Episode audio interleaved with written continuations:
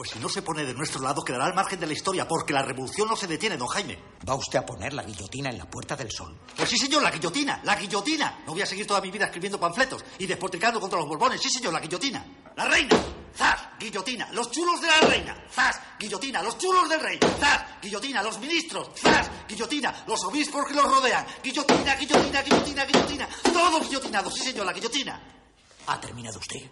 Sí, señor. Vamos a comer.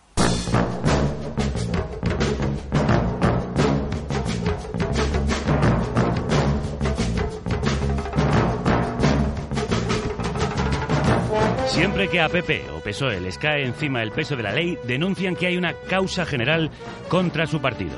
Ha vuelto a ocurrir con la imposición a Magdalena Álvarez de una fianza de 29 millones como presunta responsable de crear el marco legal que permitió el fraude de los seres falsos en la Junta de Andalucía cuando ella era consejera de la Hacienda andaluza. Inmediatamente su entonces presidente, Manuel Chávez, ha acusado a la jueza Laya de orquestar una causa general contra los socialistas. Lo mismo hace el PP en el caso Gürtel. La bicefalia española se mueve en el estrecho cauce que va del y tú más al están todos contra mí. Son tal para cual, aunque les duela.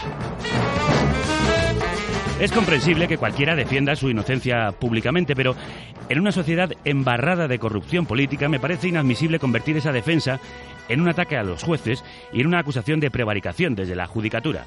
Se acusa desde distintos frentes a la jueza de los seres de moverse al ritmo que le marca el gobierno y de que su argumentación hace aguas. No tengo elementos eh, de juicio suficientes para opinar, pero los afectados tienen mecanismos judiciales para reprobar a la magistrada si actúa de mala fe o mala manera. No es la prensa el lugar en el que hacerlo y, sobre todo, creo que no son los políticos los más indicados para hacerlo. No me parece el más indicado el expresidente andaluz, que era el máximo responsable político, mientras en sus consejerías se robaban millones de euros y, sin embargo, no ha asumido responsabilidad alguna por ello. Tanto él como Álvarez son responsables, aunque sea por omisión. Yo no confiaría mi gobierno a una persona a la que le roban el dinero de todos delante de sus narices, ya se llame Rajoy, ya se llame Chávez o Álvarez. Si no se enteraban, eran unos incompetentes. Si se enteraban, esperemos que la ley les encuentre. Lo que molesta es que no asumen su responsabilidad política, pero tampoco aceptan la responsabilidad jurídica. No es que crea ciegamente en la justicia, es que creo menos en los políticos que nos gobiernan. Creo que tienen que demostrarnos que son dignos de la confianza que han perdido y sus presiones a la justicia no contribuyen a restablecerla.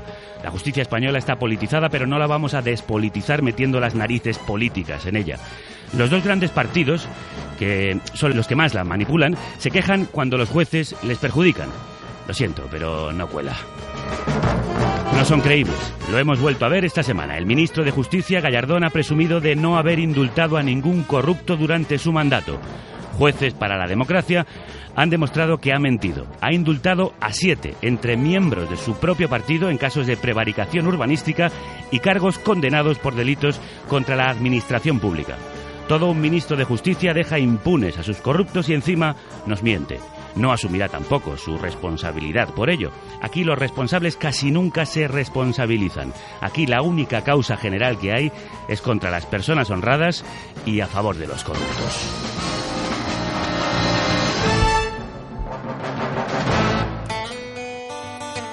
El edificio de nuestra democracia sigue desmoronándose porque son sus propios arquitectos los que han puesto las minas de demolición. Quienes tienen que hacer de bomberos son los incendiarios que le están prendiendo fuego con arrogancia y total impunidad. Como dice este tema de nuestro invitado musical de hoy, Hendrik Robert, que describe en primera persona este edificio en llamas de la democracia que se desmorona. Fijaos en la letra. Un tiempo en que yo tenía un algo mágico, un poder de atracción difícil de explicar. Había alrededor de mí un halo de arrogancia, sí, sensación de inacabable impunidad.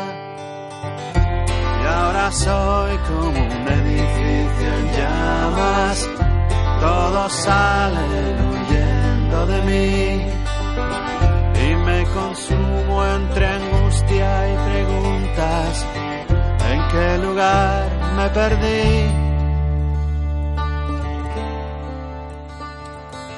La cerilla se encendió, solo quise verla arder. La suave brisa se ocupó de todo lo demás. Crudérrimas tardes, bienvenidos y bienvenidas a la carnicería sonora y clandestina de la cadena Ser, un programa llameante para oyentes ardientes.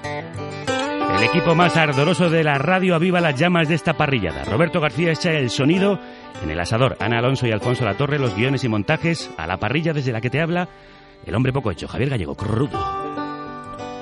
Hubo un tiempo en que se convertía en oro y miel, el aire de mi aliento y mis palabras también. Y ahora se hace trizas mi mundo ante mis ojos y llueven las cenizas de lo que un día fui. ¿Dónde estáis ahora que el viento ha cambiado? que os han dicho que no sepa yo y dónde están todo ese amor y cariño de cuando yo os daba refugio y calor. Sé que ahora solo soy un edificio en llamas, todos salís huyendo de mí me consume una sola pregunta en qué momento me perdí. La cerilla se encendió, solo quise verla arder. La suave brisa se ocupó de todo lo demás. La cerilla se encendió, solo quise verla arder. Edificio en llamas, se llama esta exquisita canción de Hendrik Robert, en la que habla de un edificio que antes fue refugio para los demás y era oro todo lo que tocaba, pero en un momento del camino se perdió. Encendió una cerilla y la inercia del viento, de todos, de todos nosotros, hizo el resto. Puede hablar de la caída de un hombre o de un sistema, tanto da. Esa es una de las eh, grandes virtudes de esta canción que tiene múltiples lecturas. De grandísimas y exquisitas canciones se compone Oeste Norte, el soberbio disco doble en solitario del cantante y guitarrista de Los Deltonos, que esta noche toca en la Boat de Madrid y antes en esta carnicería, acompañando con su música las palabras de una mujer, periodista, activista por los derechos humanos, que lucha con su testimonio y con el periodismo por apagar las llamas en las que se queman muchos hombres y sobre todo muchas mujeres que gritan sin que muchas veces oigamos su llamada de auxilio. Ella ha respondido a esa llamada porque ella misma sufrió en sus carnes el dolor. No es hora de callar, es hora de escucharla. Y cuento que tres hombres me violaron y cuento que mi cuerpo está marcado y cuento que no puedo dormir y cuento que mi oxígeno es estar refugiada en el periodismo y es buscar historias y es estar en las trincheras y es quedar en medio de las balaceras y es subir a los helicópteros militares y es estar en los campamentos de la guerrilla. El trabajo me jaló nuevamente eh, a estar aquí, pensar en otras mujeres que como yo han sido víctimas de violencia sexual, pensar que mi trabajo puede ayudar a esas mujeres que no tienen posibilidades, que ni siquiera en la geografía colombiana aparecen en el mapa, pero que están construyendo país y que tienen una vida y que tienen derecho a ser escuchadas. Lo que quiero es vivir intensamente porque no sé hasta cuándo voy a vivir porque hoy en día sigo amenazada, porque tengo que andar con escoltas, porque tengo que estar en un carro blindado, eh, porque no tengo vida personal, porque sacrifiqué mi vida personal, porque no me casé, porque no tuve hijos, eh, pero encontré a miles de mujeres que han llenado ese espacio.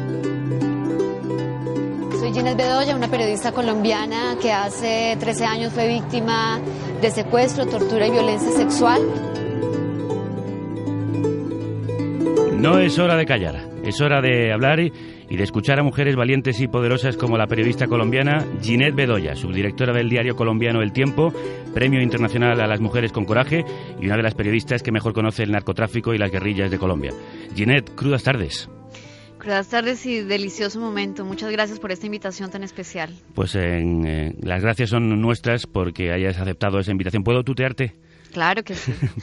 Ginette, en el año 2000, cuando fuiste raptada y violada por tres hombres, tú estabas trabajando en un reportaje de investigación, ¿verdad? Sí, en ese momento estaba haciendo una investigación sobre tráfico de armas en Colombia, eh, una investigación en la que poco a poco me di cuenta cómo estaban involucrados militares, policías, guerrilla, paramilitares, y que bueno, en ese momento no tenía como la magnitud de quiénes eran los responsables, pero que hoy, casi 14 años después, lo tengo muy claro. ¿Ah, sí?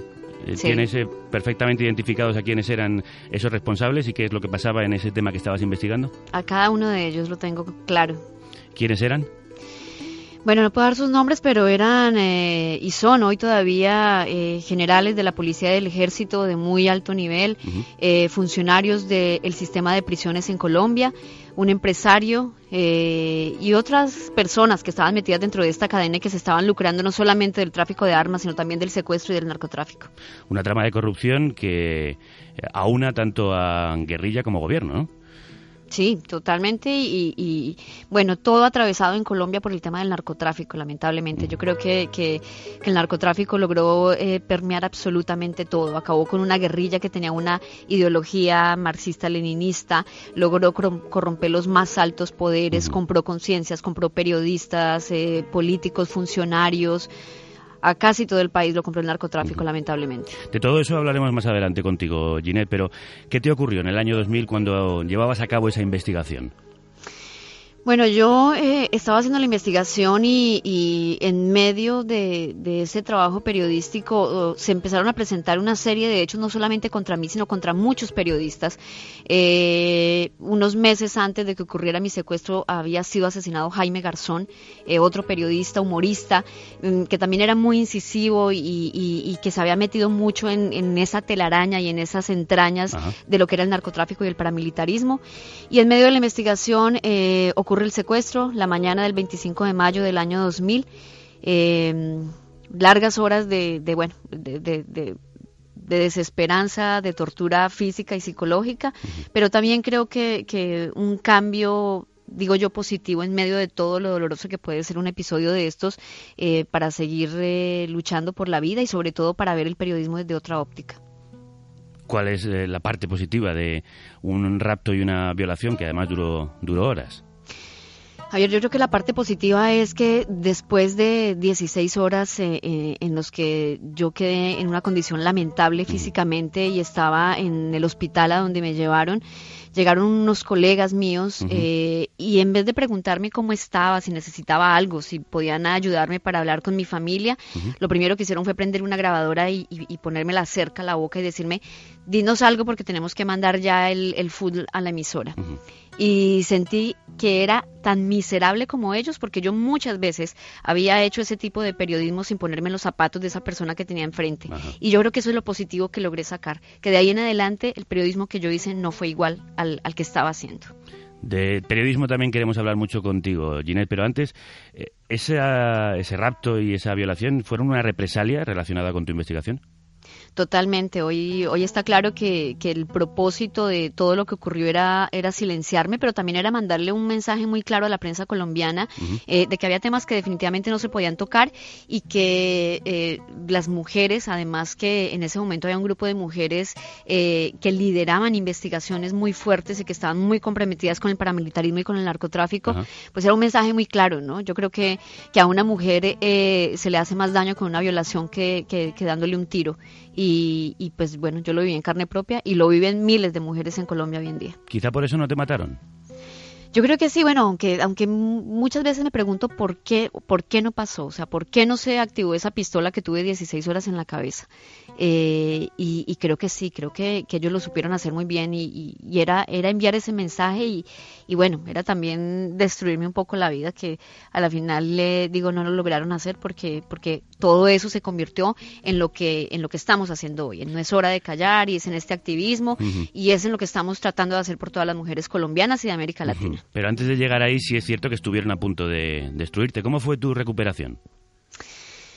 Fue un proceso largo porque antes del secuestro yo ya había sufrido un atentado en el que casi matan a mi madre, entonces había sido un año dolorosísimo en el que yo estuve con mis maletas cambiándome de casa cada dos meses, eh, luego viene el secuestro, luego viene el confrontarme con mi realidad y decir, bueno, o me voy al exilio o me quedo en Colombia. Y la decisión fue seguir en Colombia, eh, pese a todo lo que tuve que sacrificar, a tener que andar con escoltas y bueno, todo lo que vino después pero yo creo que, el, que, el, que, la recuperación estuvo precisamente en el periodismo, en poder seguir buscando historias, en poderle poner rostro a mucha gente que como yo eh, eh, había vivido la violencia y, que, y que eran cifras, que eran solamente números. Y todos estos años me he dedicado un poco a eso, a, ponerle un nombre, a ponerle una cara, a ponerle una voz. Y créeme que, que, es, es gratificante, pero yo creo que eso ayuda a sanar.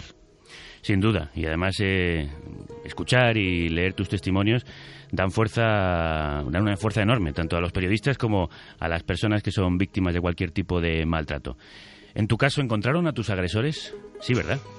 Sí, eso es lo más triste de todo, creo yo, porque en el 2011, después de hablar en un programa en Colombia, que es, eh, es el programa de mayor audiencia en Colombia y, el país entero sabe que le había pasado a, la periodista que veían en televisión, pues se viene como una avalancha de, de, hechos relacionados con el proceso, empiezan a aparecer nombres de hombres vinculados al proceso, se identifica a uno de los agresores, también se identifica a las personas que pusieron la trampa para ir ese día a la entrevista.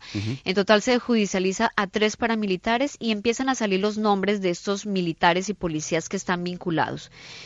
Con todo esto, podríamos decir que hoy el caso estaría listo para que se fuera a juicio con todos estos hombres implicados. Pero te digo que hoy el caso está en cero, está en la total impunidad. ¿Y eso cómo ha podido suceder? Tu caso fue declarado además crimen de lesa humanidad. Eh, los tres nombres de los agresores se conocen.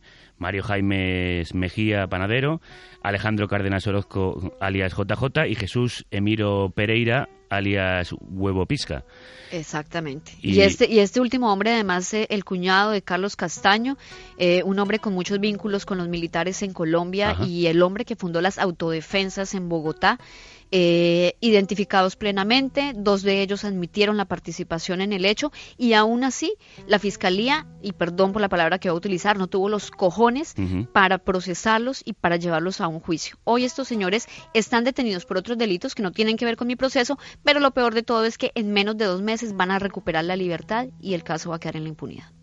Creo que la palabra ha estado muy bien eh, utilizada, Ginette. ¿Y tú no has podido recurrir a otros tribunales, aunque sean internacionales, para perseguir a estas tres personas? En este momento eh, el caso está en revisión en la Comisión Interamericana de Derechos Humanos. Eh, tenemos la esperanza de que antes de que termine el 2014 sea admitido ya dentro de los procesos que están listos para, para, para conciliar o para revisión con el gobierno colombiano. Y lo que yo puedo decir es que hasta el último día que ellos me dejen respirar, yo voy a dar la pelea por llevar mi caso a donde toque llevarlo. Y con menuda se han topado, ¿eh? Ginette Bedoya es una mujer fuerte que decidió que su experiencia podría animar a otras muchas mujeres a no callar nunca más.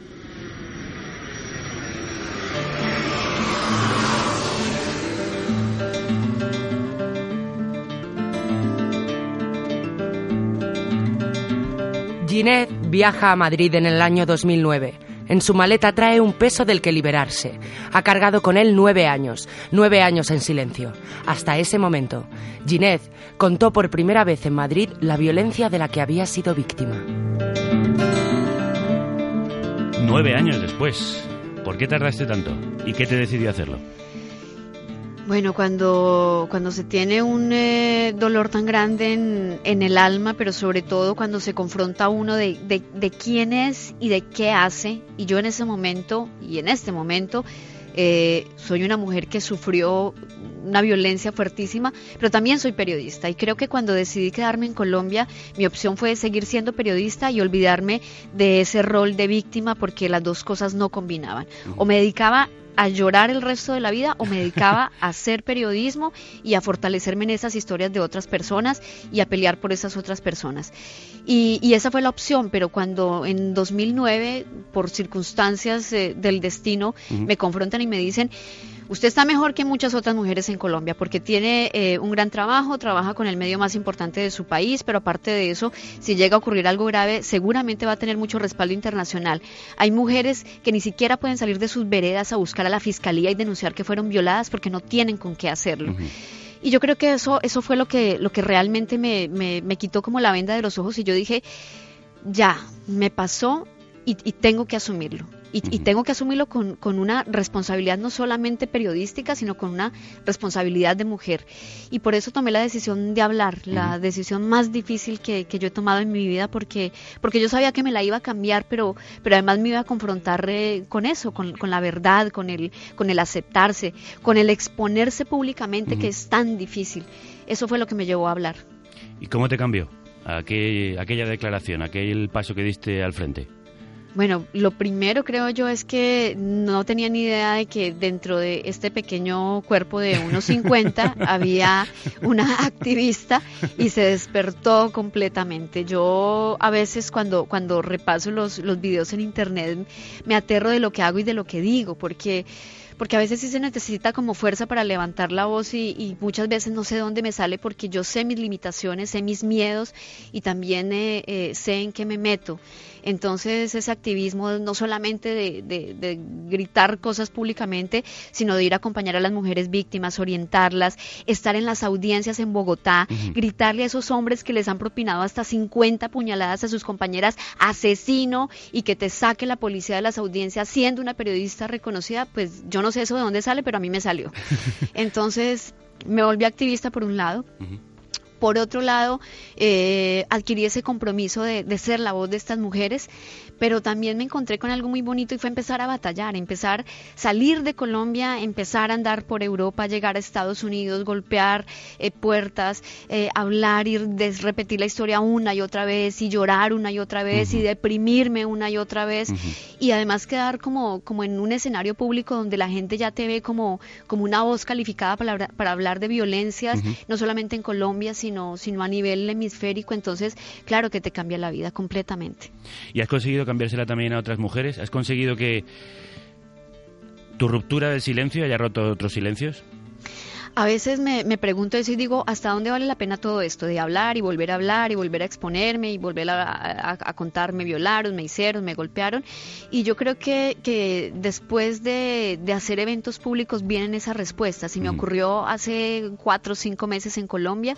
Estábamos en un evento con USAID. Cuando terminó el evento yo salía muy rápido. Una mujer me alcanzó, me toma del brazo y me dice, yo quisiera darle un abrazo. entonces yo le digo, sí, sí, claro. Y nos abrazamos. Y cuando veo la cara de esta mujer me dice, mire, yo soy de los Montes de María. Yo estaba en el Salado cuando ocurrió la masacre. Entraron 200 paramilitares y a mí me violaron 11 hombres. Y la noche que yo la vi en televisión y la escuché, sentí que esa era la fuerza que yo necesitaba para decir que a mí me habían violado 11 hombres. Y esta mujer empieza a llorar y me abraza y me dice, usted para mí es, es mi esperanza. Lo fue esa noche y lo sigue siendo y yo le pido por favor de que no vaya a decaer, de que no vaya a dejar este trabajo. Y en ese momento es cuando yo digo, sí vale la pena. O sea, vale la pena hacerlo una y mil veces, vale la pena.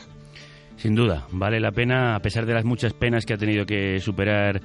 ¿de, dónde sacas la fuerza, Ginette? Ay, yo no sé, no sé por qué. porque siempre que hago estos viajes tan largos, yo ya llevo dos semanas en España hablando del tema, yendo de un lado para otro, eh, acompañando movimientos de mujeres y hable y hable y hable. Y yo sé que el domingo en la noche, cuando vuelva a, a la intimidad de mi cuarto y cuando esté en mi cama, tal vez me voy a derrumbar porque, porque siempre pasa lo mismo, porque nuevamente vuelvo a esa soledad, es Ginette con Ginette, y, y, yo creo que la fuerza es decir, esta noche voy a llorar todo lo que no he podido llorar en estos 15 días, pero mañana que es lunes me tengo que levantar nuevamente porque hay ya no mil mujeres, sino dos mil mujeres esperando qué les voy a decir, y yo creo que la fuerza sale de ahí. A veces esas fuerzas te han faltado, en 2011 cuentas tu, tu caso en Colombia en un programa de televisión y solo unos meses más tarde caes en una depresión. De la que creo que empezaste a salir gracias a tu madre. ¿Qué te dijo? Mi madre fue, fue la respuesta que, yo le pedí a Dios eh, en el momento en que yo ya no quería seguir. Y, y, además lo quiero decir porque yo sé que muchas mujeres que me están escuchando lo han sentido así. Hay momentos en que tú dices, yo ya no puedo más con la vida, me pesa tanto la vida que no soy capaz de seguir adelante. Y en ese momento por segunda vez yo pensé en el suicidio. Y cuando hablé con Dios y tuve esa conversación con Él y le dije, dame la respuesta porque yo ya no quiero seguir, el cuerpo ya no tiene fuerzas para seguir. Mi madre entró, se arrodilló al pie de mi cama con toda la entereza del mundo, sin una lágrima en su rostro, me dijo, si usted no quiere vivir por usted, yo le pido que viva por mí porque yo todavía la necesito. Y se paró y se fue. Y yo dije, pues no sé de dónde, pero me tengo que levantar de esta cama.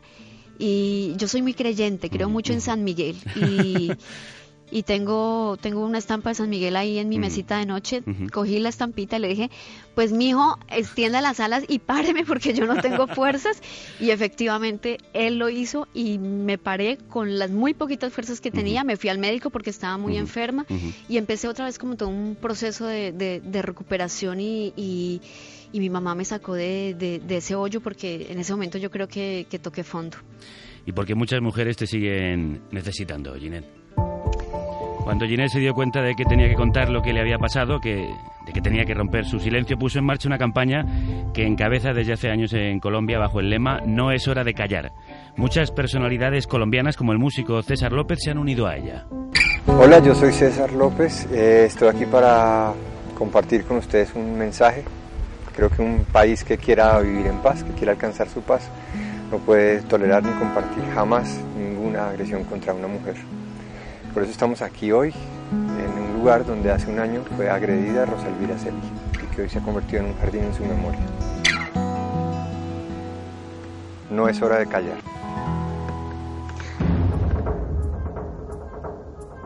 ¿Estáis consiguiendo que muchas mujeres hablen? Ay, ustedes me acaban de quebrar el corazón con, con, esa, con ese audio porque mm, porque César López ha sido una persona muy importante en, este camino. Em, y creo que ha sido también parte de la fortaleza de, seguir levantando la voz y, y, de seguir apoyando a las mujeres. Eh, Además, César ha sido la respuesta de que los hombres también se tienen que comprometer en esta lucha de, no violencia contra las mujeres. Y así como él, se han ido sumando otros hombres. Y eso le ha dado fortaleza a muchas mujeres para sentir eh, que esos que en algún momento nos han agredido, eh, esa imagen eh, masculina, machista, también se puede transformar en, en, algo sanador y, y, en un apoyo grandísimo. Y fíjate que en mi caso, son hombres los que me han ayudado para, para, para seguir adelante y, para fortalecer el alma. Yo creo que son más hombres que mujeres. Pues ahora un hombre y además músico nos va a ayudar a ambos y a los que nos escuchan a fortalecer nuestras almas y nuestro espíritu con una música que cura, es eh, Hendrik Rover y quiero regalarte a ti, Ginette, eh, la canción que nos va a interpretar en directo aquí en la carnicería de la cadena. Se llama Desilusión. Tú has roto muchas desilusiones y has conseguido ilusionarte e ilusionar a muchos y a muchas. Así que para ti esta canción de Hendrik Rover.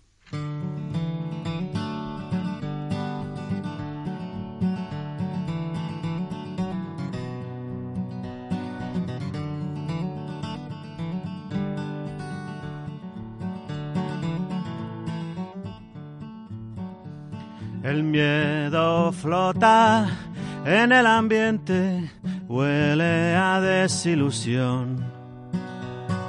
Varias docenas de cuerpos se mueven, lentos y sin convicción. Bailan despacio con pasos cansados, soñando en lo que un día fue Tiempos pasados que se desvanecen al son de una vieja canción. Sigue tú, no mires atrás. Si sales de esta vez al muchacho, ayúdale a hacer algo más.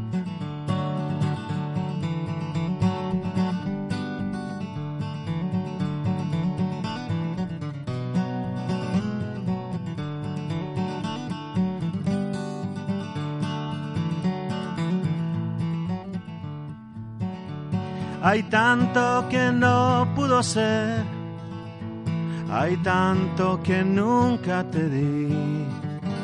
Abrázame por si no hay otro momento para poder despedirme de ti. ¿Acaso no matan a los caballos cuando no pueden seguir? ¿Qué clase de crimen estamos pagando para que nos torturen así? Creo que este es el último baile y nos seguiremos los dos. Toma mi aliento, mi último aire, deja que me vaya yo. Sigue tú, no mires atrás. Si sales de esta vez al muchacho, ayúdale a hacer algo más. Si sales de esta vez al muchacho, ayúdale a hacer algo más.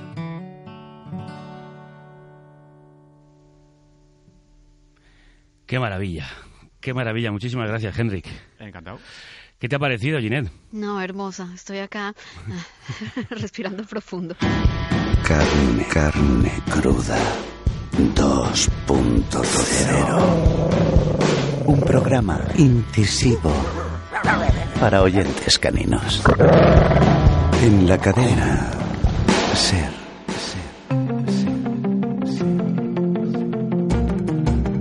Donde seguimos hablando con Ginette Bedoya Lima.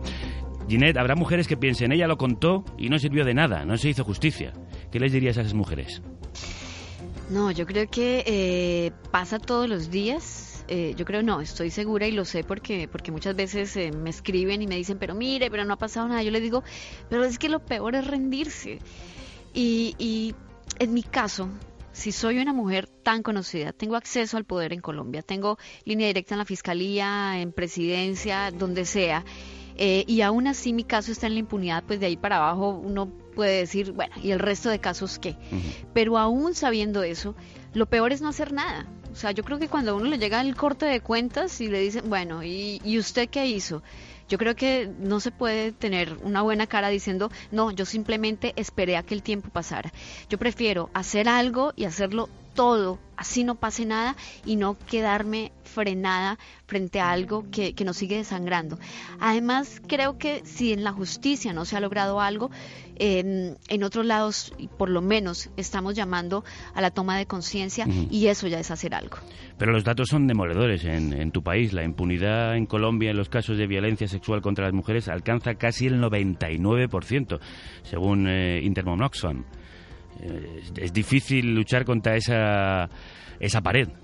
No, es, es, y además es desalentador y, y, también lo he dicho en algunas oportunidades, es muy difícil levantarse a dar una batalla cuando uno sabe que al final del día eh, pues la tiene perdida. Uh -huh. 98%, 98.5%. Uh -huh. eh, en los casos donde los paramilitares participaron en violaciones masivas, uh -huh. en la Fiscalía tenemos denunciados 150 mil casos de los últimos ocho años, 150 mil y solo dos condenas. O sea, dos condenas que no están en firme, que en ese momento están en proceso de revaluación ante la Corte Suprema de Justicia. Y uno dice, ¿y entonces qué más hacemos aquí? O sea, ¿cuál es el camino?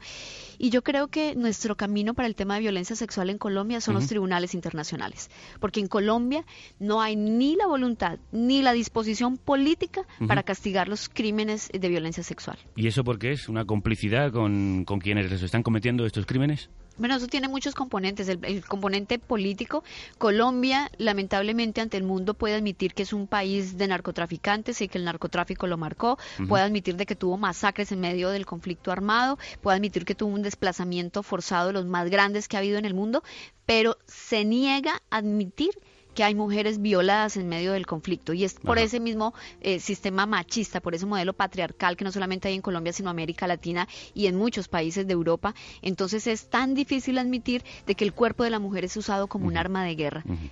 Es más, si tú hablas con un sicario y lo entrevistas y le dices, bueno, ¿usted qué ha hecho? El sí. tipo te puede decir, sí, yo he matado a 150 personas. ¿A cuántas mujeres violó? No, a ninguna, pero es que meterse con una mujer es como tocar a la mamá o a la hermana. Entonces, es, es, una, es una concepción tan machista del mismo tema uh -huh. de la agresión uh -huh. que es imposible juzgarlo. Y lo otro es que tenemos unas leyes maravillosas, pero que no se aplican y no se cumplen porque no hay un interés, porque la violencia uh -huh. sexual no es visto como un crimen.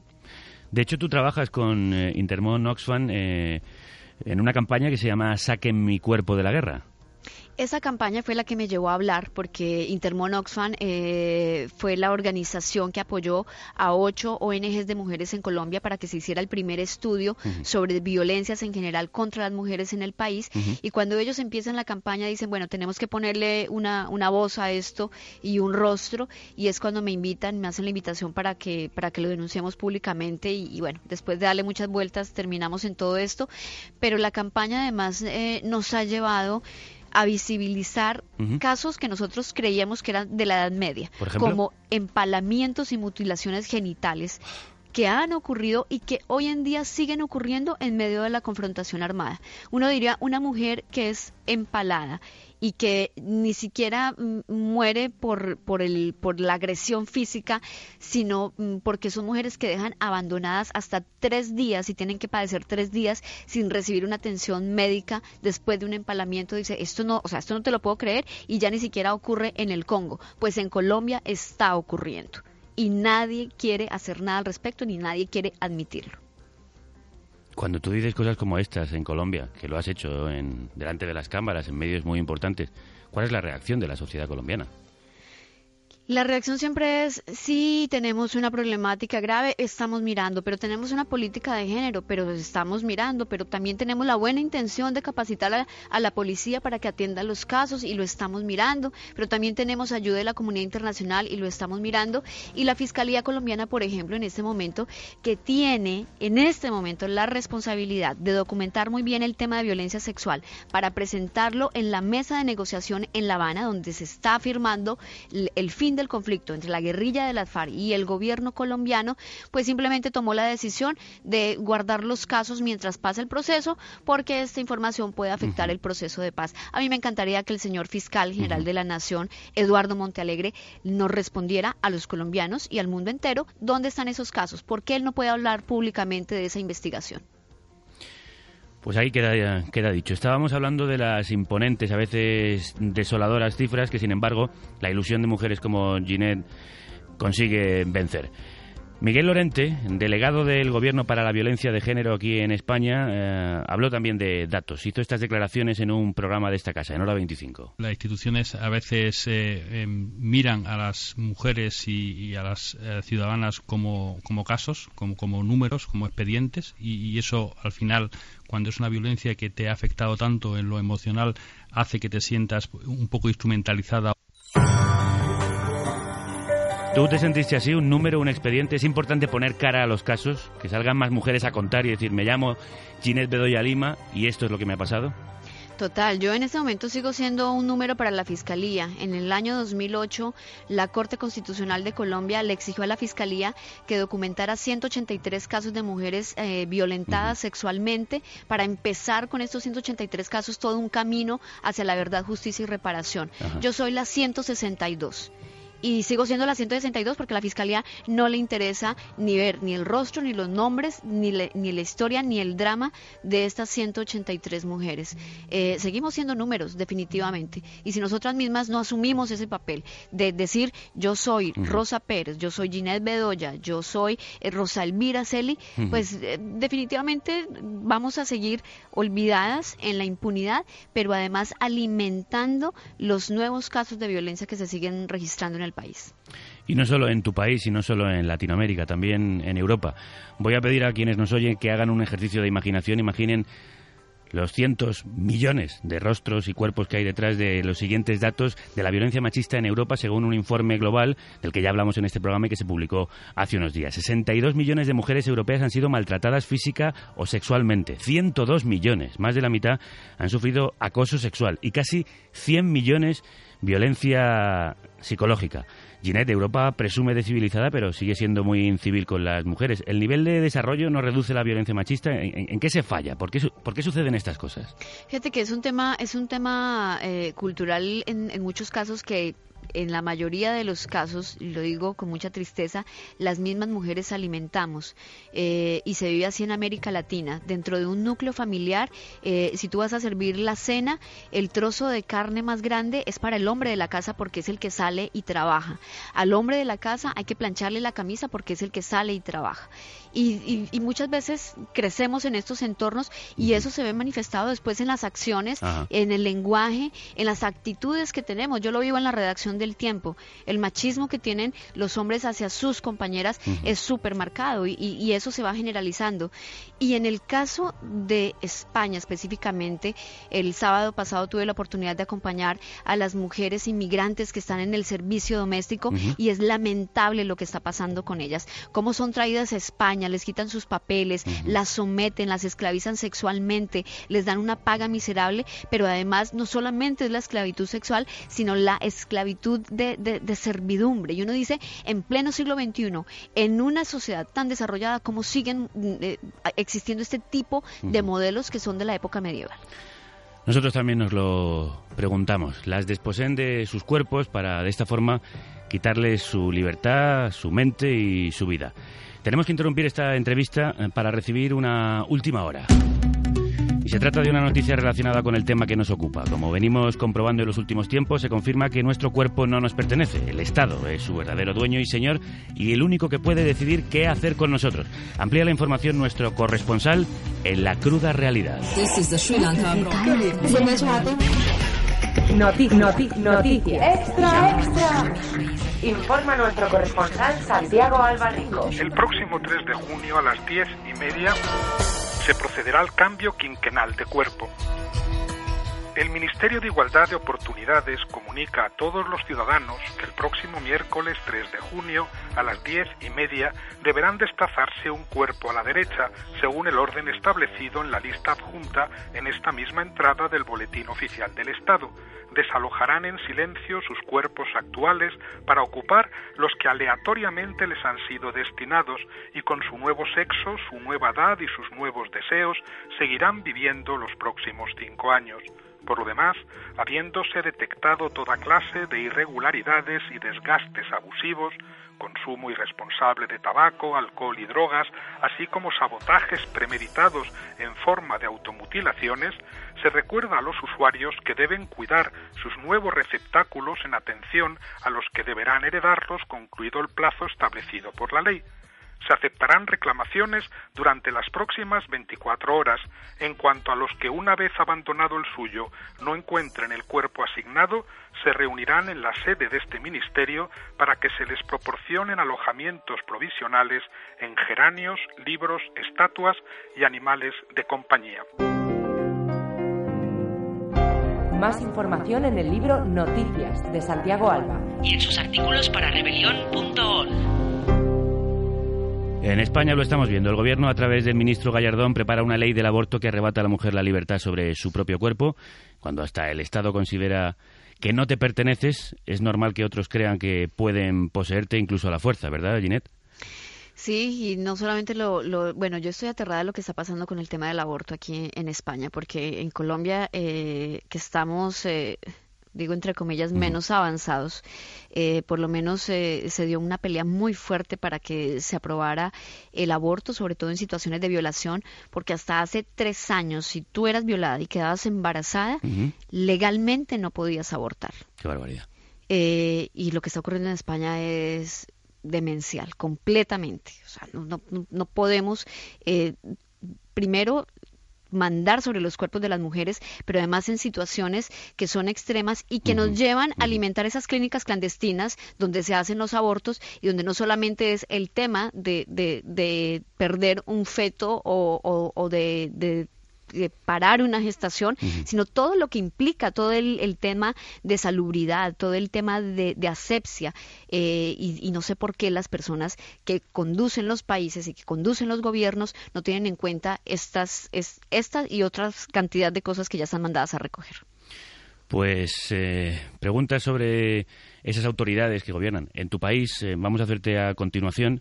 Queremos eh, trasladarnos a la realidad de Colombia porque Ginette se ha convertido, no solo es una gran activista y una enorme periodista, sino que además es una de las mayores expertas en el narcotráfico y las guerrillas colombianas, una reportera a la que consultan otros compañeros colombianos para analizar la violencia en su país.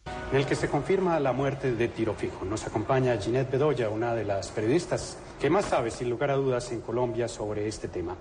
Ginette, ¿dónde realmente murió tiro fijo? Hasta el momento la información que hay solamente de la zona donde se desarrollaron los bombardeos. Posiblemente uno de estos bombardeos habría generado la muerte del jefe de las FARC. Ginette, a veces desde aquí, desde la distancia, a pesar de que uno lee informaciones constantemente, le cuesta entender cuál es la realidad exacta de lo que sucede, de la compleja mm, situación en Colombia. ¿Cuál es, en este momento, en tu opinión, la situación en el narcotráfico y las guerrillas?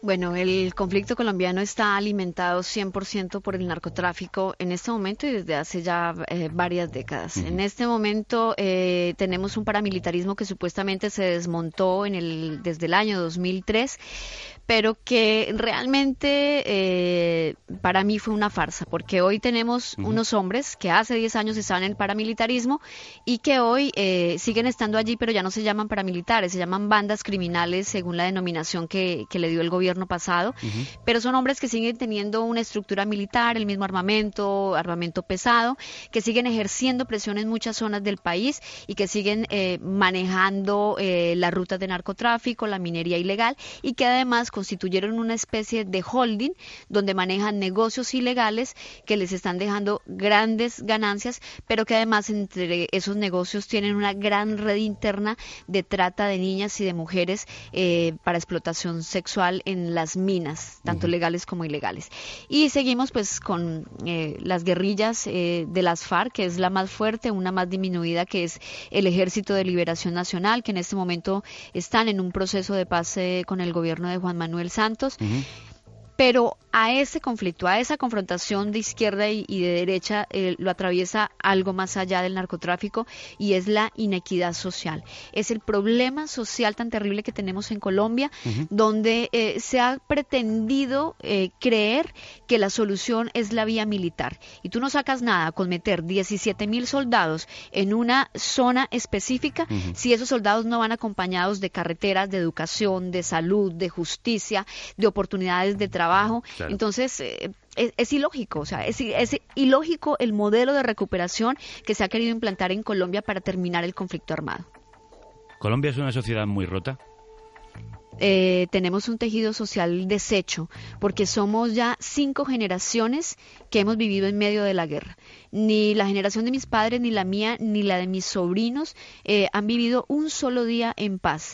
Y una guerra, además, que está heredando odios eh, porque a mi padre lo desplazó la guerrilla, entonces después yo vengo a otra confrontación y la polarización del país es tan grande y en esto ayudan mucho los políticos colombianos a acabar de polarizar el país, que es muy difícil empezar a cerrar esas, esas heridas. Y cuando hay impunidad, pues obviamente eso eh, acrecenta todavía más ese, ese odio y, y, ese, y ese rencor que no nos deja ver más allá de la reconstrucción de país. Así que el tejido social está eh, destrozado, diría yo, y nosotros los que soñamos quisiéramos poder tejer nuevamente eh, esa, esa gran telaraña de lo que es eh, Colombia, pero es, es muy difícil mientras muchos sectores, sobre todo los que tienen el poder, sigan pensando así como lo están haciendo.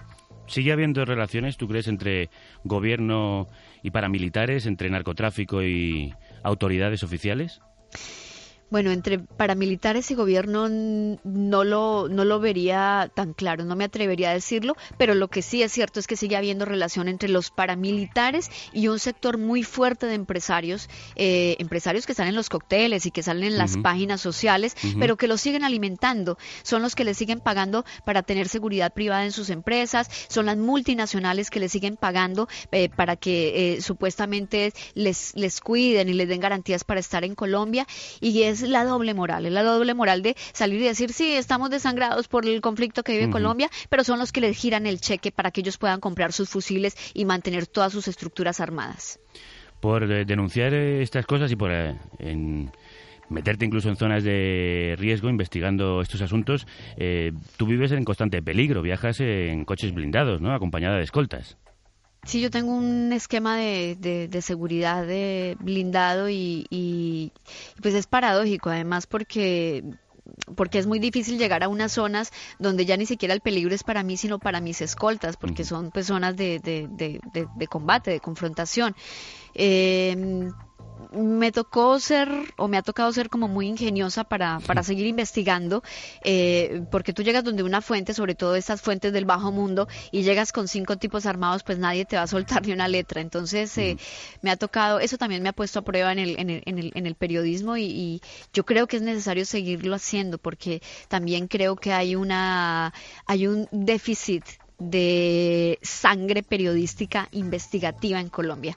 Eh, lamentablemente las unidades de investigación ya no están ahí en el terreno, ya no van a buscar la noticia ahí donde está la noticia y yo siento que eso de alguna manera nos ha puesto también un poco en, en, crisis en el periodismo en Colombia. Precisamente de periodismo queremos hablar para terminar esta interesantísima charla que estamos teniendo con Ginette Bedoya Lima. Ginette acaba de participar en el Congreso sobre Periodismo Digital que se ha celebrado en Huesca este pasado miércoles y ayer jueves y allí se presentó el documental Huellas que no callan. Cuando hay conflictos, cuando hay enfrentamientos entre la fuerza pública y la guerrilla, quienes se quedan en medio del conflicto es la población civil. Hoy las mujeres nos hemos levantado y hemos dicho, también queremos apostarle a la paz porque estamos cansadas de la guerra y queremos que nuestros hijos y hijas puedan vivir en paz en un futuro. La fuerza que me da día a día es por mi hijo. Esa vida que se llevaron, porque se llevaron más de la mitad de mi vida, prácticamente yo soy una madre muerta en vida buscando esa verdad, esa justicia.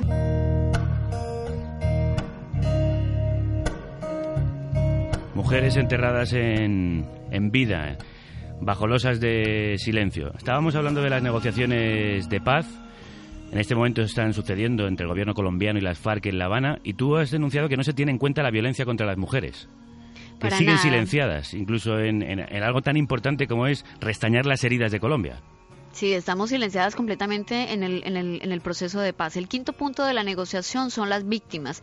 Y dentro de ese espectro tan amplio que son las víctimas, las mujeres no aparecemos. No aparecemos las mujeres víctimas de violencia sexual. Ni siquiera se toca el tema de la violencia en general contra las mujeres. Y, y, yo les pregunto a los negociadores, que son hombres además, porque los que están negociando el fin del conflicto en Colombia son hombres. eh, bueno, y es que no tienen mamá es que no tuvieron que ver cómo mataron a, sus compañeras, es que no tienen hermanas, no tienen hijas, es que no saben que quien les dio la vida fue el útero de una mujer. Entonces es, es, es muy complicado, es muy difícil. Nosotras seguiremos batallando para que eh, ellos entiendan que ese punto tiene que estar ahí y que se tiene que discutir abiertamente y se tienen que reconocer eh, todos los atropellos que se han cometido contra las mujeres. Eh, y más allá de eso, yo creo que algo valioso, independientemente de que pase o no pase en La Habana, es escuchar esos testimonios que ustedes acaban de escuchar. Son millones y millones de mujeres valientes en Colombia que todos los días se levantan a sacar a sus hijos adelante con lo mínimo, con lo mínimo que ustedes puedan imaginar. Y sin embargo, son de una fortaleza y de un espíritu y de un compromiso con sus comunidades que ojalá el mundo algún día entendiera la grandeza de estas mujeres que son sacrificadas dentro del conflicto, pero que son inmensamente grandes en la vida de Colombia. Grandeza de mujeres como la siguiente. Yo les hago una pregunta a esos que están en las negociaciones de paz. ¿Es que no tienen sensibilidad ante testimonios como este? He sido víctima del conflicto armado. Me asesinaron dos hermanos, los paramilitares. En el nordeste las mujeres sufren violencias de todo tipo. han habido mujeres apaleadas, han habido mujeres descuartizadas, violadas, asesinadas, descuartizadas y enterradas, como fue en el municipio de Amalfi mujeres apaleadas en el municipio de Remedios. Eh, y todo tipo pues de violencia sexual, de la que el común de la gente diría es una violación normal, pero no es tan normal. Niñas de 12 y 13 años, eh, algunas violadas por los actores armados, otras violadas por sus mismos padres. Testimonios que aparecen recogidos en ese documental del que os hablábamos, Huellas que no callan, dirigido por Pablo Tosco y que se ha presentado en el Congreso sobre Periodismo Digital que tiene lugar estos días en Huesca, en el que ha participado Ginette. Ginette, ¿qué puede hacer el periodismo por estas mujeres y por otras víctimas de otros tipos de maltratos y abusos? Mira, lo puede hacer todo y les decía yo en el Congreso... Eh, que nosotros eh, como periodistas nos enfocamos siempre en determinados temas que creemos que son los temas que a todo el mundo le interesa. Entonces, hablamos de Colombia, narcotráfico, vámonos a Medellín a buscar al sicario eh, o a llegar a los, a los eh, campamentos donde están todos los cultivos de coca. o si hablamos del tema del paramilitarismo, vamos a buscar a las víctimas de las masacres. Y, y son, son temas comunes y lugares comunes. Y nadie nadie habla del tema de las violencias contra las mujeres. Y les decíamos, nosotros mismos debemos poner esa agenda informativa, pero además en nuestras manos está poder ayudar a estas mujeres, empoderarlas y, darles parte de la reparación, como a través de visibilizar sus historias, de decir que son mujeres maravillosas, que tienen sus cuerpos marcados, que tienen sus vidas marcadas, pero que han seguido adelante. Y ahí está todo por hacer. Está absolutamente todo por hacer en el tema de violencia contra la mujer en Colombia. Y no solo en ese tema, sino en otras violencias también te quiero preguntar, ¿cuál es el, la posición que debe adoptar un periodista? ¿Puede perder la perspectiva si se acerca demasiado al punto de vista de las víctimas? No, yo creo, y lo, decía ayer en una charla que teníamos con eh, Martín Caparrós y, con Olga Rodríguez, eh, que es necesario ponerse en los zapatos de la víctima. Y decía yo que durante muchos años yo puse en la primera página del espectador las historias de otras personas y lo manejaba eh, con ese criterio que a veces tenemos los periodistas de simplemente exponer la historia y contarla y ya. Cuando yo me volví la protagonista de esa primera página, no solo del espectador, sino de todos los periódicos en Colombia y en varios periódicos de América Latina, entendí que era lo que hacía y entendí que antes de escribir sobre cualquier víctima, tenía que ponerme en los zapatos de ella, porque la estaba exponiendo, no solamente dando su nombre o su rostro, sino exponiendo lo más íntimo de su ser. Y yo creo que los periodistas pecamos mucho en eso. Pues por ponerse precisamente en los zapatos de las víctimas y andar un largo camino para contarlo, en el año 2012 Ginette recibió el Premio Internacional a las Mujeres con Coraje de manos de Michelle Obama y de Hillary Clinton, que la presentó así. Ginette Bedoya Lima Ginette Bedoya Lima se ha labrado una carrera en Colombia investigando asuntos peligrosos y recorriendo un largo camino para encontrar la verdad. Por tu incansable coraje, determinación y perseverancia en tu lucha por la justicia y por dar voz a las víctimas de la violencia sexual en Colombia, todas las mujeres estamos en deuda contigo. Gracias.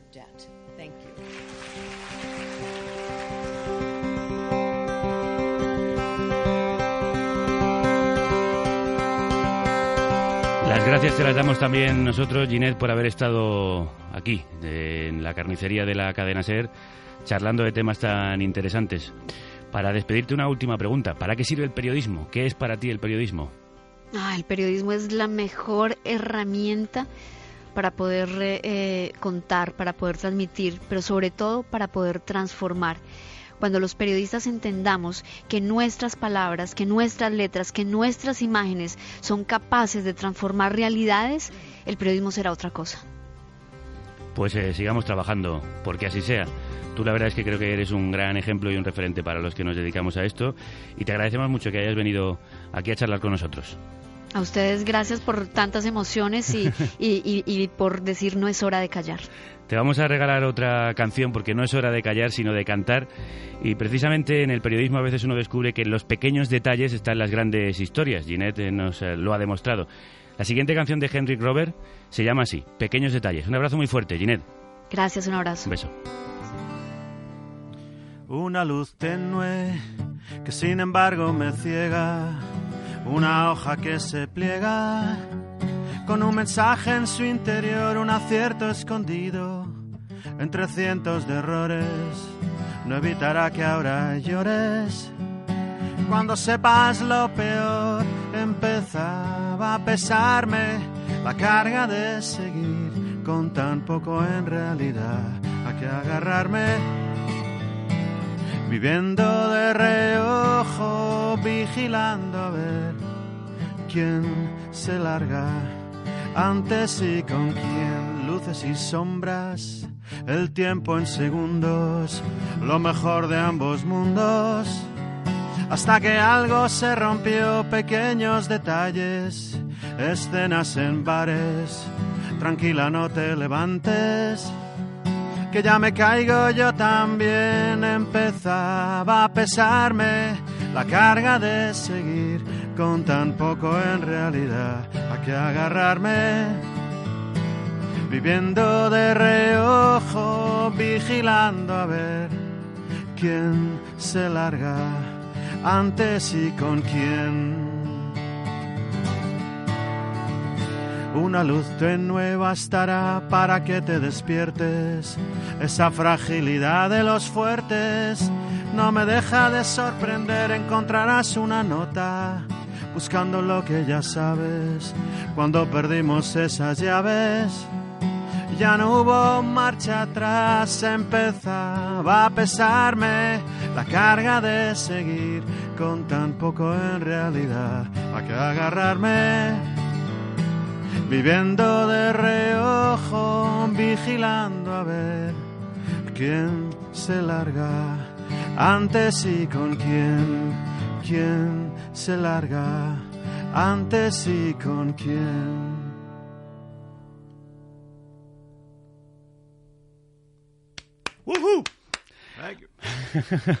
Pequeños detalles y grandes canciones son las que tiene Henry Grover en su nuevo disco doble, este que ha titulado Oeste Norte. La canción que habéis escuchado pertenece a Oeste, las canciones dedicadas al oeste que vais a poder escuchar en directo hoy viernes en la Sala Boat de Madrid y mañana en LCR Live en Daimiel, en Ciudad Real.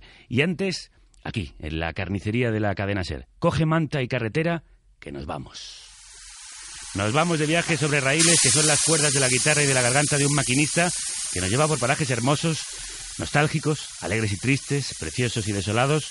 ¡Pasajeros al tren! Quisiera hacer un trato, un acuerdo, qué sé yo.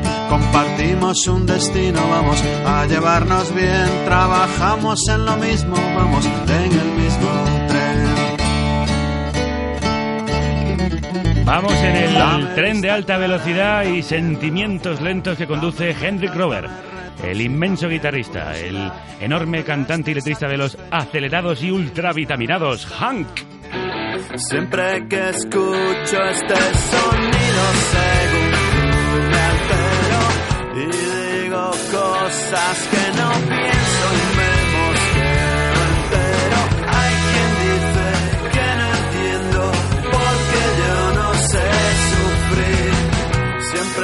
Y sobre todo de los míticos del tono. Ya lo ves, lo he vuelto a hacer. Me he puesto en marcha, he dicho nunca pienso volver. Me despedí con un vistazo más. No añoraré lo que he dejado atrás. Ya lo estáis escuchando, él es el hombre de los mil tonos, en una paleta de estilos sin igual. En este viaje disfrutarán ustedes de paisajes de rock, power pop, funk, americana, rhythm and blues o country, con más sabor que un bourbon añejo. Déjense llevar por este capitán de melodías que capitanea bandas, pero también viaja solo. Sentado, solo, en la mesa de la esquina. A veces deja a sus otras bandas en el andén y se lanza a la aventura en solitario que hoy viene a presentarnos. Hoy se ha traído bajo el brazo sus nuevas canciones que tienen raíces más profundas que las de un árbol. Pero la astilla nunca cae lejos del árbol. Disfruten de las melodías de este viaje que va del norte de su Cantabria invernal al oeste del profundo sur americano.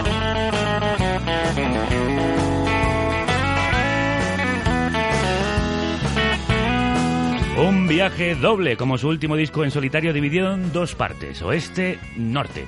Así se llama esta nueva aventura de Henry Grover, un hombre que nos vuelve locos.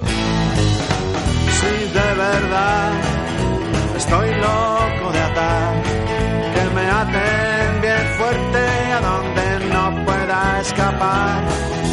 Nosotros le hemos atado aquí a la carnicería para que no se nos vaya este loco de atar que va a desatar tus pasiones en una canción. El tío te hace llorar y en la siguiente te pone a bailar. Bueno, nosotros estamos locos por él y por charlar con Hendrik. Crudas tardes. Hola, buenas tardes. Eso, eso, una de las últimas frases que has dicho es verdad. A veces, eh, además, es una idea que tengo para hacer una letra sobre canciones tristes que se puedan bailar. Algunas de las tuyas lo son. Por ejemplo, Hora de llorar, ¿no? Que en el fondo es una canción muy bailable, pero con una triste canción. Por cierto, ¿de dónde te, su- te surgen las ideas ya que lo has eh, puesto tú sobre la mesa para escribir canciones? Yo simplemente miro alrededor, leo periódicos, escucho la radio y con eso me vale. ¿Y, y cómo lo vas haciendo? ¿Llevas un cuaderno de notas? ¿Te, te Sí, grabas en el voy, móvil? Voy, voy apuntando, sí, voy apuntando donde me cuadra, o en, el, o en el cuaderno, o en el móvil, donde sea. Apunto frases sueltas que luego desarrollo. Eh, los desarrollos a veces parece, o muchas veces parece que no van a ninguna parte, hasta que de repente dices, ah, mira, ya, ya veo dónde está la canción aquí.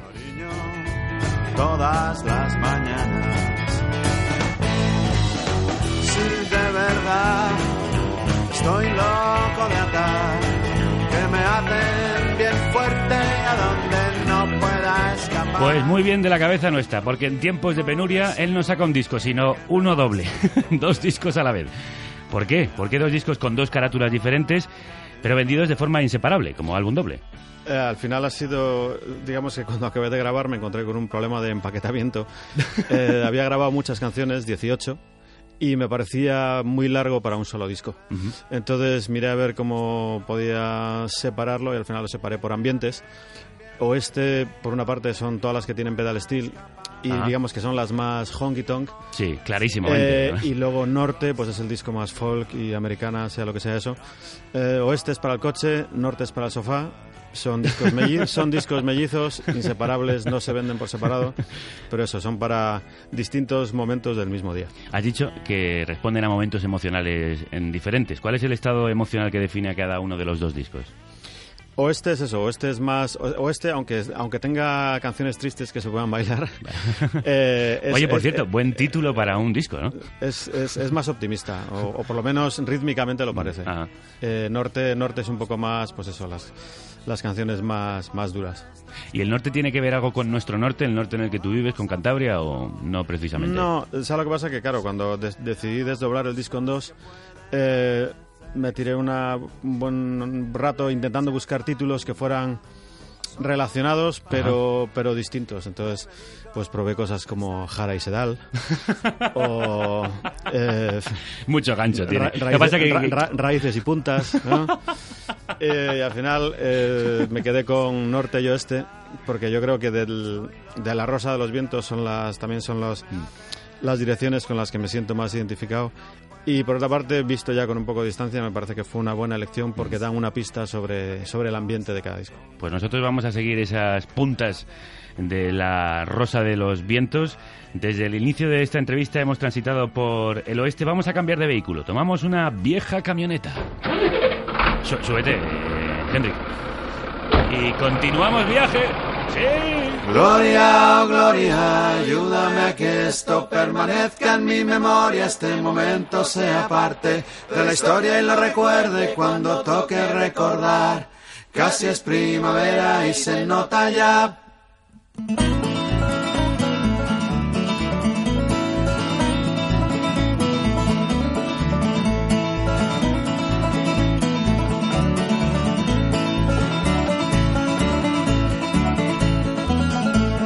Es un gran día, lo he sabido al despertar, me siento lleno de energía. Sé que hoy voy a poder con todo lo que se me ponga por delante. No veis que casi es primavera y se nota ya. Pues sí, casi es primavera y se nota ya. Y nos sentimos en la gloria por tener aquí a Hendrik Robert y os vais a sentir en la gloria quienes hoy viernes vayáis a la sala Boat de Madrid o quieres mañana os acerquéis al LCR Live de Daimiel en Ciudad Real para escuchar las nuevas canciones de este muchacho. Bueno, ya muchacho, muchacho no es, ya está crecidito. La vida es tan corta, mejor cantemos otra canción. Una de mis canciones favoritas, por cierto, Henry, que este Gloria Oh Gloria, que cierra Norte, un gospel bluegrass en realidad. En todo, en todo el disco hay mucho oeste, hay mucho oeste americano, mucha americana y muchos eh, estilos de raíces, ¿no? Eh, Sí, de Estados pero, Unidos. Pero a mí es que una cosa es que me guste mucho, o sea, la música que más me gusta es la música de raíces americana en, en todos sus palos. Pero eh, creo que las letras son. Yo antes solía decir que la letra es la mitad de la canción. Ahora mismo ya estoy casi en el 60-40. y ¿Para quién? O sea, para las letras. La, la- la letra 60, 40 el acompañamiento. 40, 40 la canción. Entonces, las letras tienen que poder comunicar y tiene que el oyente tiene que ser capaz de empatizar rápidamente con una, con una letra. Entonces, creo que si haces letras en castellano, que es el idioma, queramos o no, en el que todo el mundo piensa, y, bueno, los que piensan. Hay algunos que lo Y- y- tienen y parado. Por otra parte, eh, lo, que, es que lo que quieres, lo que quieres es eh, transmitir algo. Entonces hay que hacer las letras de aquí, algo que le pueda estar pasando a tu vecino de enfrente o que puedas eh, ver bajando por la carretera de Burgos a Madrid, puedas ver esa escena. O sea, no digamos, no tengo mayor interés en fabular sobre, sobre el desierto de Mojave, cuando tenemos uno en Almería. O sea, es un poco- Efectivamente. Y además tú has dicho que eso de que el idioma del rock es el inglés es una absoluta sandez. Es que yo creo que el idioma del rock de cada uno es el idioma en el que hable habitualmente. O sea, el idioma del rock en Croacia es el croata y aquí creo que debiera ser el castellano. Por eso, digamos, el, el, el ¿Pero no- rechaza- rechazas a quienes lo hacen en inglés aquí? O... eh, me parece que, desde mi punto de vista, están perdiendo una, un, un punto de conexión con el público muy importante. Entonces, el, el- la- el lema no oficial de esta gira es el rock americano es posible en castellano. Oye, qué bonito. El rock americano es posible. Lo, lo pone en la parte de atrás de mis camisetas, que lo sepáis. pues ir a verlo para cuando se dé la vuelta eh, en sus conciertos, los conciertos que ya te hemos dicho. Y, mm, por cierto, hablando también de idiomas, parece que necesi- necesitas distintas bandas para según qué idioma eh, musical de Henry Glover. ¿Por qué Henry Glover es en solitario? ¿Qué diferencias hay con otros proyectos, como por ejemplo del Tonos, donde veo más, mm, más cercanía que con Hank, evidentemente? Hombre, Hank fue un proyecto del año 90 y durado, durado del 95 al 98 o algo así. Bueno, y lo que nos gustó y lo que No, nos bien, divertimos. bien. ¿eh? Pero quiero decir que eso fue como una especie de... tal. Esto, ya, esto ya es una cosa más seria. Al final, eh, mira- mirándome a mí mismo un poco así, con cierta perspectiva, creo que, digamos, de todo el espectro de raíces americanas que, que, que me gusta, yo, yo para mí solo me he quedado con los extremos, o sea, el, el honky tonk country y el folk más folk. Y a los del tonos eh, les dejo todo el amplio centro del rock. Ajá. Entonces, así no nos pegamos, eh, no, no obligo a los del tonos a tocar bluegrass eh, y demás, ¿no? Entonces, yo creo, creo que así hemos, hemos llegado a un buen acuerdo. Pues sigamos caminando por las canciones que presenta no como los del tono, sino como Hendrik Rover. Seguimos caminando por el norte, amigos. Cuando es tarde, así se llama esta canción. Déjalo ya, cambiemos de tema. De este ya no hay nada más que hablar. Tienes razón, es una pena. Pero decirlo en alto no lo arregla ya. Recuerda las palabras, echa la vista atrás. Hiciste muchas cosas que nunca más harás. Yo Echa la vista atrás, dice en esta canción Hendrik. ¿Qué impresión tienes de lo que has hecho hasta ahora? Cuando echas la vista atrás de tu carrera, ¿te sientes satisfecho? La verdad es que eh, me siento muy satisfecho, sobre todo de los últimos discos, tanto míos como los del Tonos. O sea, no sé, no- noto como un cierto empaque que antes no tenía, aunque igual no está bien que yo lo diga, pero quiero decir... Bueno, también, claro, que- vas madurando, vas creciendo como músico. Sí, de todas formas, yo lo que insisto siempre es que la, la- el que ahora esté más productivo que nunca y que, que todo parezca que sale bien es porque yo soy muy de vaso medio lleno.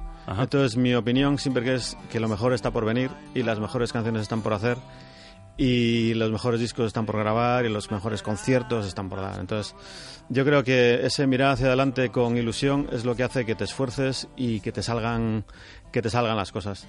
Yo, por ejemplo, ahora acabo de ver otro grupo así famoso que va, va a hacer un, un- un disco de celebración de los 20 años de no sé qué. Yo, No te ves yo sinceramente creo, creo que los discos así de celebración y tal y cual, yo cuando veo a un fontanero hacer su tubería de 20 aniversario, entonces empeza- empezaré a, a- Claro, es que, o sea, vale, sí, lle- llevas 20 años, sí, lo has conseguido, bien, pero piensa más en lo que te queda que, que, que en, no sé, el pasado está bien, por supuesto, pero del pasado no se come. Entonces, siempre yo soy un, un autónomo y, y pienso como tal, y entonces ve- siempre pongo el ejemplo del fontanero, aunque parezca que no tiene nada que ver.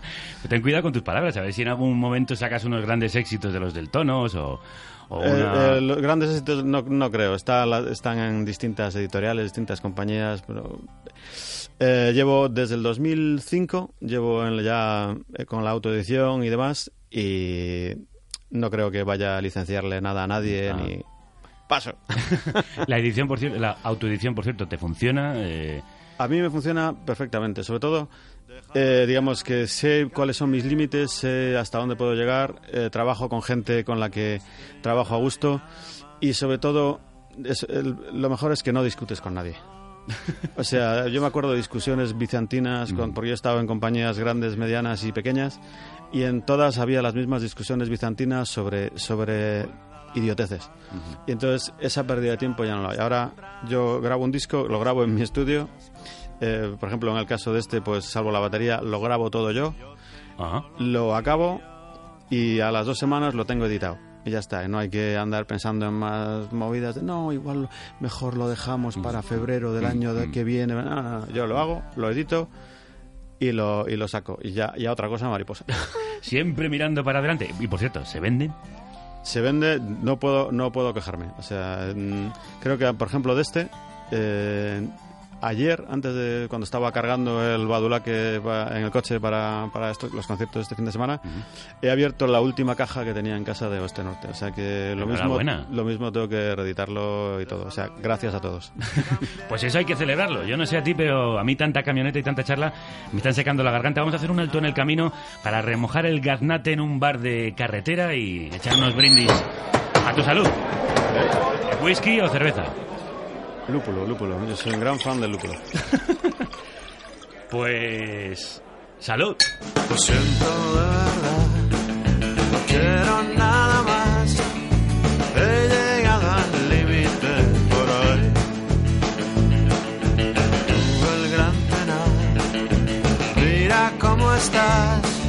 Desiste de una vez y vámonos. Hemos brindado hasta aburrir, exaltado la amistad, filosofado y perdido la ilusión. Es hora de llorar y jurar que nunca más pasemos este Hora de llorar, una de esas canciones tristes para bailar. Sí, basada en la, en la observación. Hora de llorar está indirectamente dedicada a un amigo mío, se llama Juanín, que es, que es de Pilgrim Rose, y que esto es que nunca encuentra el camino a casa. Pase lo que pase, o sea, ya puede ser mediodía al día siguiente, y igual, igual aquí, igual nos dan algo. Podríamos entrar a preguntar y tal y cual. No, Juanín, vámonos para casa. Bueno, tú también parece que tienes dificultades en irte para casa porque hay mucho bar en las letras de estos dos discos, de Oeste-Norte. Eh, es que no deja de ser la realidad. La realidad está llena de bares. Tú hablas todo el rato de bebida, brindis, bares. Bien, es que, eh, claro, yo- por otra parte es un disco de country, entonces el country ha- habla de este tipo de cosas. Yo, a, mí, a mí me gusta el country, por supuesto, me gusta el pedal steel, me gustan las Telecaster, todo eso, pero lo que más me gusta del country son las letras. O sea, las, la forma de condensar la cruda realidad que, que tienen las letras buenas de country es, es inimitable e impagable. O sea, yo intento acercarme a esos altos estándares y, vamos, es, es difícil. El rollo de las, yo que sé, los dobles sentidos, por ejemplo, jugar con las palabras, ¿no? Sí.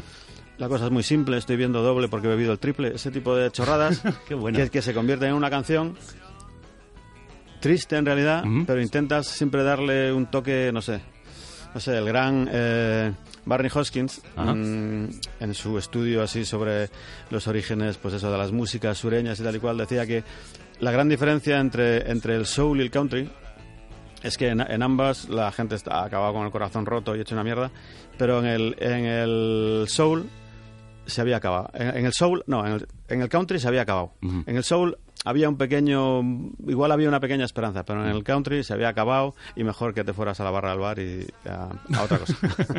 Eres muy estudioso de las letras de los clásicos. Yo qué sé, me, te imagino leyendo letras de Han Williams y Es que, traduciendo claro, no- a, a Woody Guthrie, por ejemplo, y a ver qué es, dice. que, ¿no? es que las letras son lo, lo realmente importante. Es que, claro, los- músicas, mm, pues sí, algunas se parecen, otras tal, igual, pero la- lo que diferencia La una clave. canción de otra es la, es la letra. Al final tú estás haciendo una traducción, efectivamente, de música ame- americana, pero sonando en castellano para que podamos entender lo que podría decir un músico de, Arkansas, ¿no? Sí, eso, es- in- intento adaptar un poco el estilo ese, pero para contar cosas de aquí.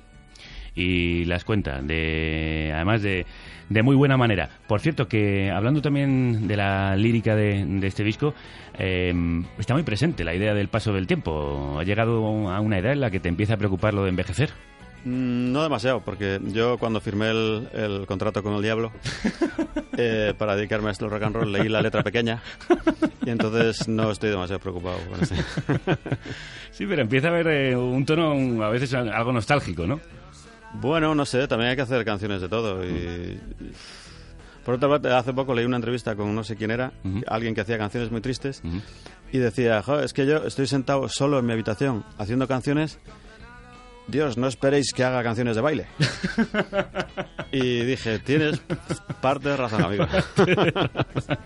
Bueno, pues después de esta parada para refrescarnos, vamos a continuar viaje. Hemos estado en el oeste, ahora cogemos de nuevo el... Perdón, hemos estado en el norte, cogemos el, el tren hacia el oeste.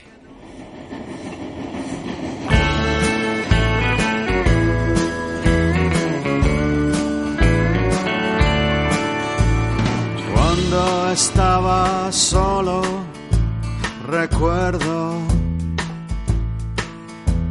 que fácil era tenerlo todo, todo el tiempo. El concepto compartir carecía de sentido hasta que me encontré